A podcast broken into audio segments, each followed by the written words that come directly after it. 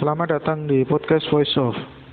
Episode kali ini direkam pada tanggal 15 Desember setelah episode yang uh, ke-20 tadi.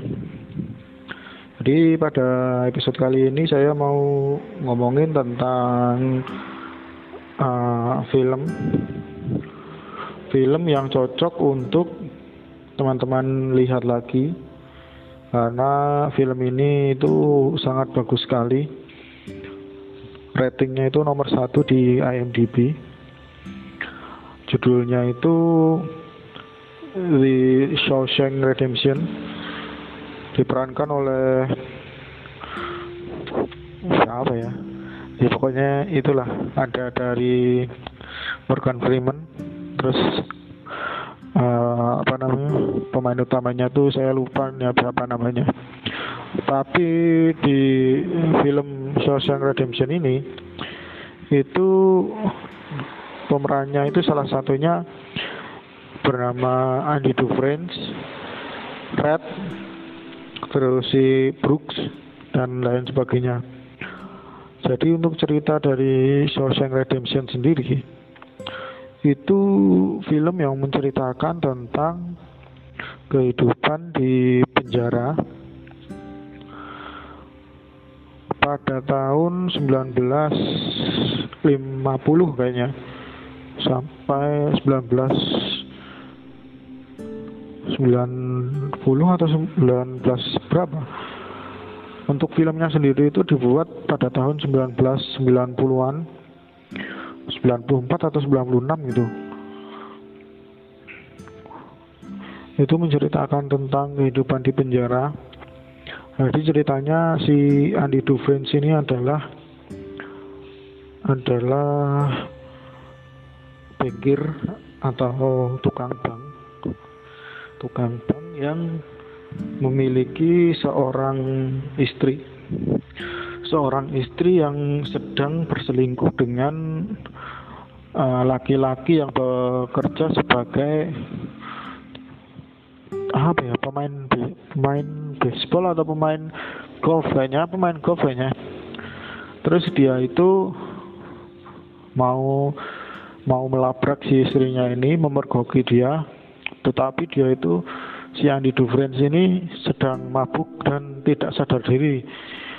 Tapi di sampingnya itu ada pistol dan setelah si Andy Dufresne ini sadar ternyata istri dan selingkuhannya itu sudah meninggal Nah dari situ kemudian scene itu berpindah di ke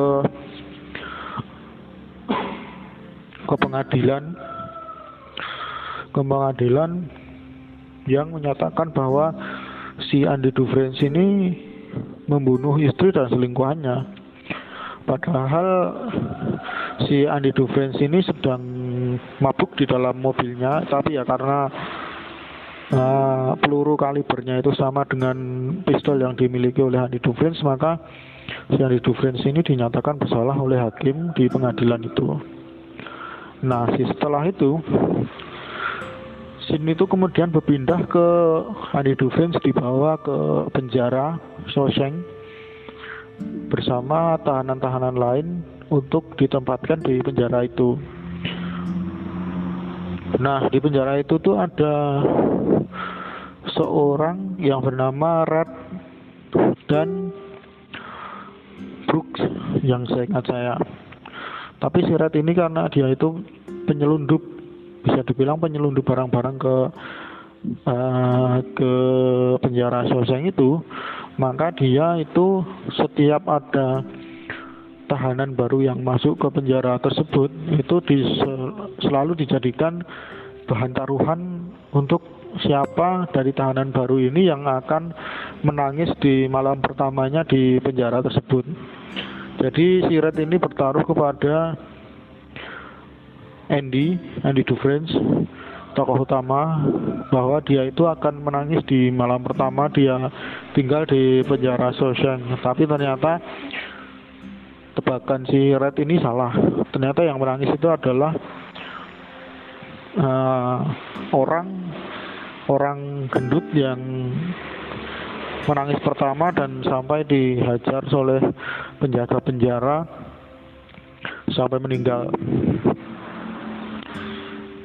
oh ya di film ini sendiri itu ada warden. Warden itu seperti kepala penjara. Itu yang sangat sangat jahat sekali ya. Sangat manipulatif dan ada juga itu polisi penjaranya. Kepala polisi penjaranya itu sangat kejam juga.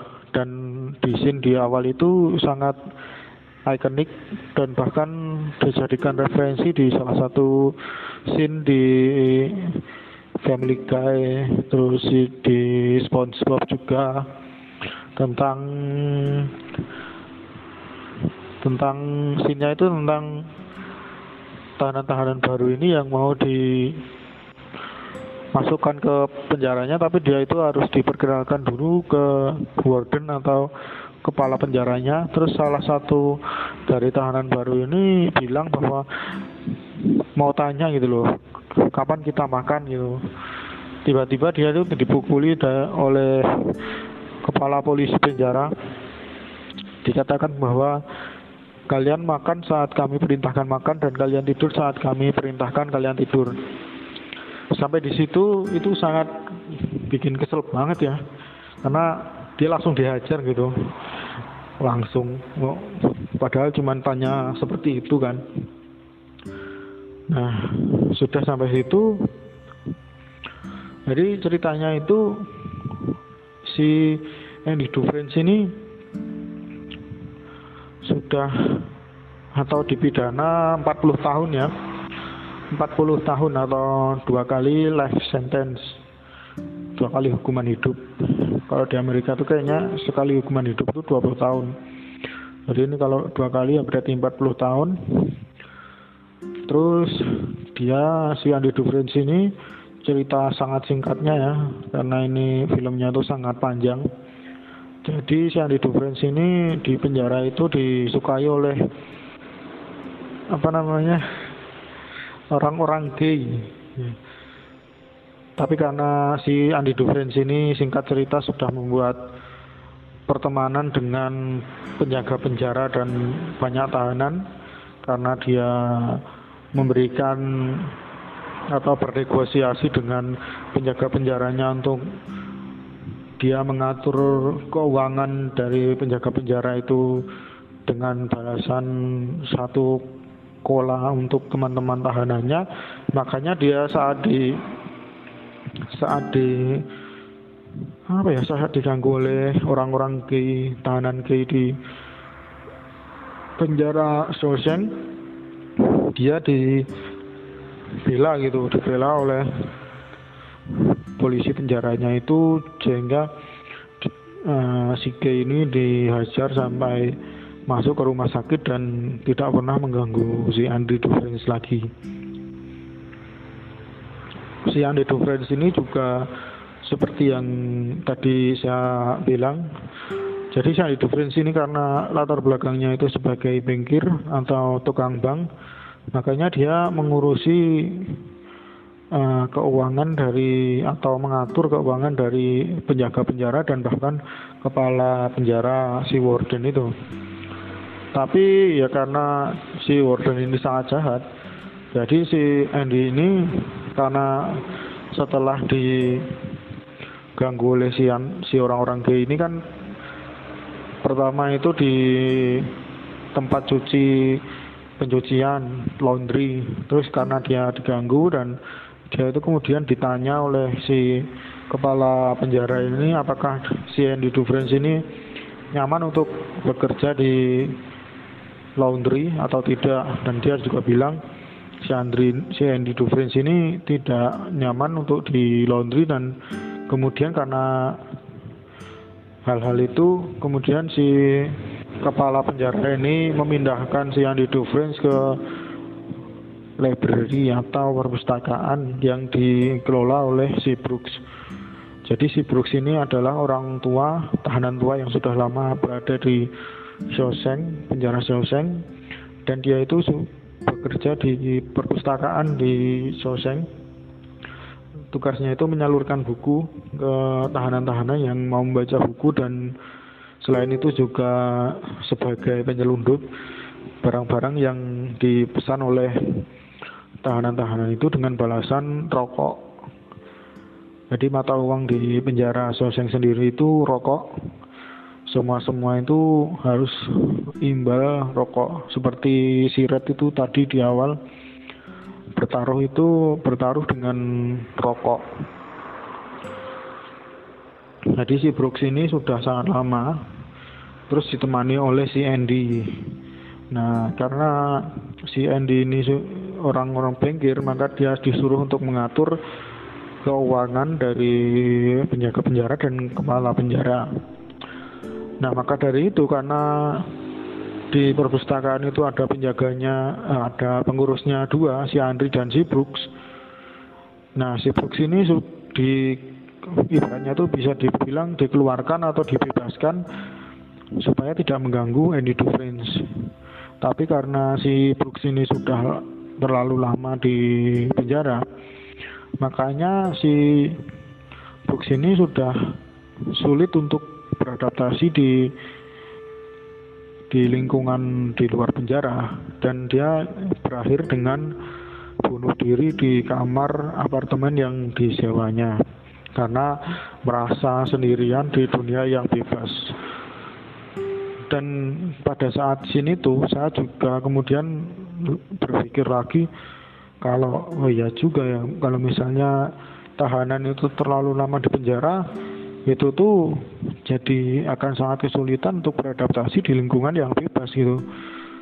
Di lingkungan bebas dia tidak punya teman siapa pun karena yang dia kenal selama hidupnya itu ya teman-teman yang ada di penjara. Sehingga itu menjadi masuk akal karena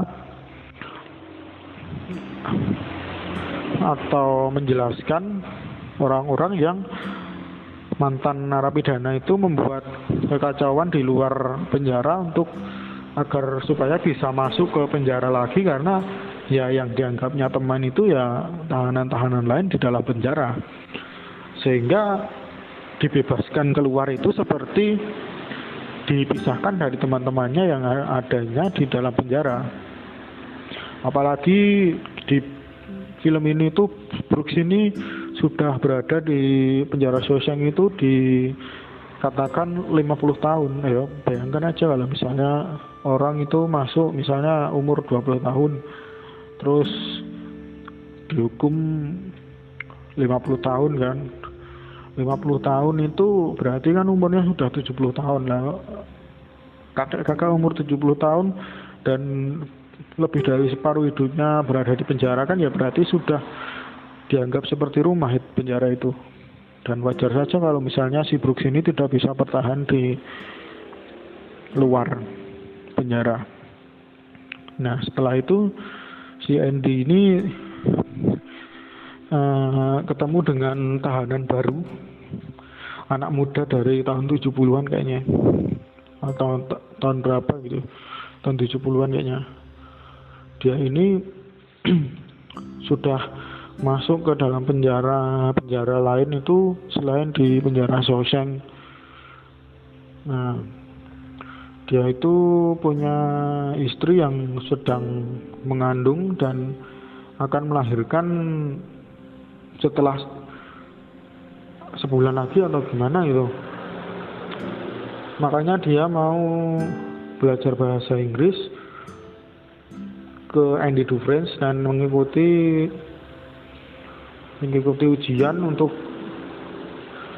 meningkatkan tingkat pendidikannya supaya setelah dia keluar dari penjara itu supaya dia tidak eh, tidak berbuat kriminal lagi karena dia punya anak gitu. Kalau misalnya dia sudah keluar supaya si anaknya ini bangga. Tapi karena si di apa namanya di ujian awal itu dia tidak lulus dia tuh marah dengan Andy Dufresne dan tidak mau belajar lagi gitu. Tapi ditenangkan oleh si Red bahwa ya kamu jangan berhenti belajar gitu. Kalau kamu mau berhasil. Terus singkat cerita si tahanan baru ini mau tahu gitu ceritanya si Andy Dufresne ini kok bisa masuk ke penjara itu karena apa. Terus diceritakan oleh Red bahwa si Andi Dufrins ini didakwa bahwa membunuh istri dan selingkuhannya. Terus si tahanan baru ini menceritakan bahwa di penjara lain itu ada seorang tahanan yang mengatakan bahwa si Andi, si tahanan yang di penjara lain ini bilang bahwa dia itu pernah membunuh uh, istri dari seorang bankir yang sedang berselingkuh dengan orang lain yang berprofesi sebagai uh, atlet golf. Nah setelah mendengar itu si si Andy yang ikut menyimak itu dia kemudian ke ke ke ketua atau apa ya pimpinan si warden itu kepala penjara dan bilang bahwa dia itu tidak bersalah dan mau diminta dibebaskan tetapi karena ya sudah terlanjur mengatur keuangan di penjara itu maka dia tidak mau tidak bisa di tidak mau ya tidak akan dibebaskan oleh si kepala penjara ini karena sudah mengatur uang-uang yang bisa dibilang tuh korupsi dari penjaga penjara ini. Nah setelah itu karena karena si Andy ini dianggap menyinggung kepala penjara, dia dimasukkan ke dalam sel terkurung tertutup. Selama di situ, kemudian si singkat cerita, si tahanan yang baru tadi yang menceritakan bahwa ada tahanan di penjara lain yang mengatakan dia pernah membunuh wanita yang mempunyai suami bengkir dan malah berselingkuh dengan atlet golf itu dia itu ditembak oleh uh, kepala polisi atas suruhan dari kepala penjara karena sudah membeberkan kebenaran tentang Andy Dufresne. Nah setelah si Andy Dufresne ini keluar dan tahu bahwa tahanan baru ini ditembak mati oleh si kepala penjara, dia itu memutuskan untuk